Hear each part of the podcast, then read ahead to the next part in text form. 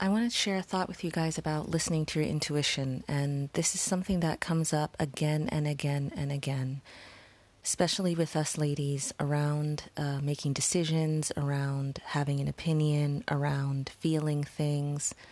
um, taking the time to check in with how you feel, taking the time to check in with what your gut instinct says, um, taking the time to see how a particular decision, uh, the company of a person, something you consumed, a book, a film, um, how do you feel after experiencing that thing or spending time with that person or making that decision? Your your your body, your mind, your soul knows and understands things on a level that your mind can't exactly explain and sometimes you may feel something is a good thing and you can't put your finger on why you just have a good feeling about it. Other times you may feel a sense of um, that you're uneasy, uncomfortable, worried, on guard, threatened in some way by a situation, and you're not sure why. Everything on the surface seems to be in order and seems to look correct, but for some reason it just gave you bad vibes. The energy after leaving just didn't feel right to you. Something about it felt off. And I think that, um, you know, without intending to, from a very young age, we're taught to ignore, dismiss, uh, belittle uh, our emotions and our intuition uh, be- simply because we can't explain it. We live in a world that values reasoning and logic and things that can be proven and articulated. And because of that, these feelings, your your sense of knowing has fallen to the back.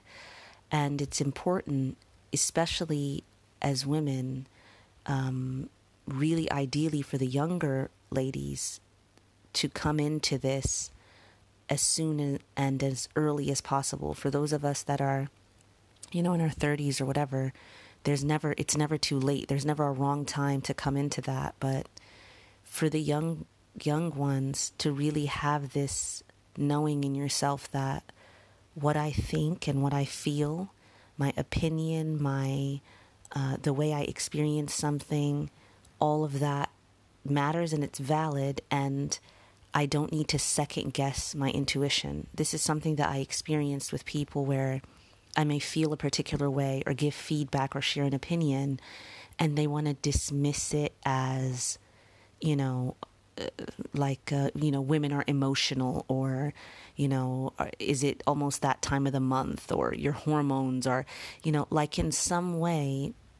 it means that if i disagree with you then my intellect or my or my instincts or my intuition must be in some way faulty or compromised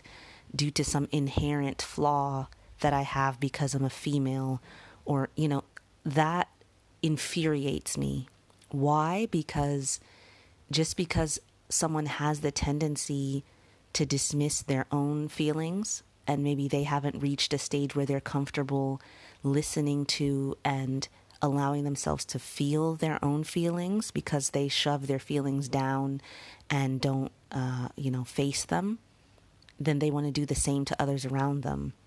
And when you express what you feel and what you think, if it rubs them the wrong way, they just want to, you know, dismiss you wholesale as, you know, emotional or crazy or hormonal or, you know, whatever excuse it is that they um, want to use that day. But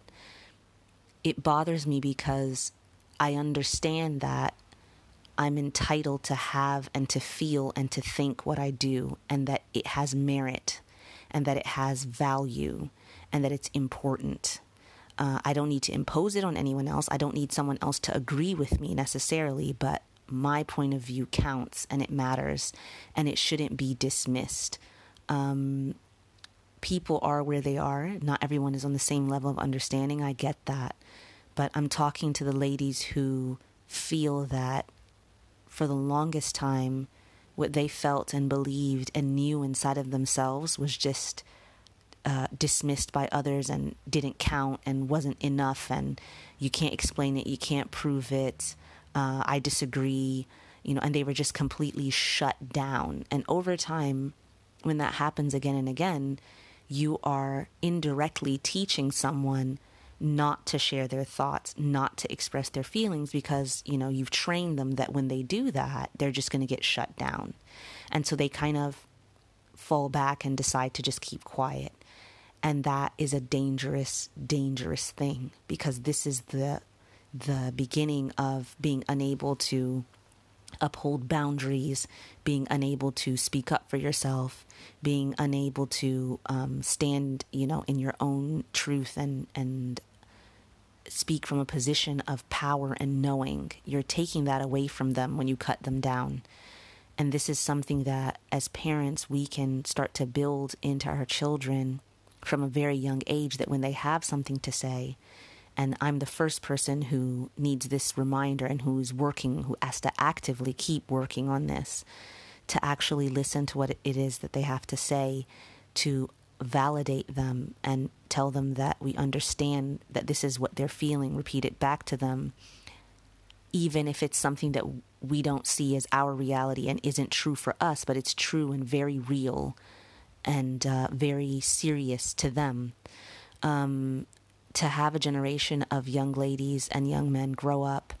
knowing that they matter and that what they feel and what they believe and their experience counts can be the beginning of us having uh, a, a change in our culture and in our community where as women these these young girls grow up to be women and young men to be men that have this uh, grounded, centered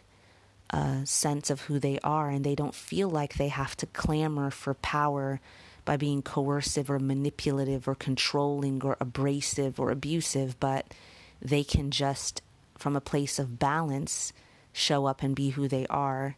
and contribute and bring beautiful things into the world the way that the way that they're meant to. That's all I wanted to share with you guys and um, until next time, I look forward to sharing more. Yalla, assalamu alaikum wa rahmatullah.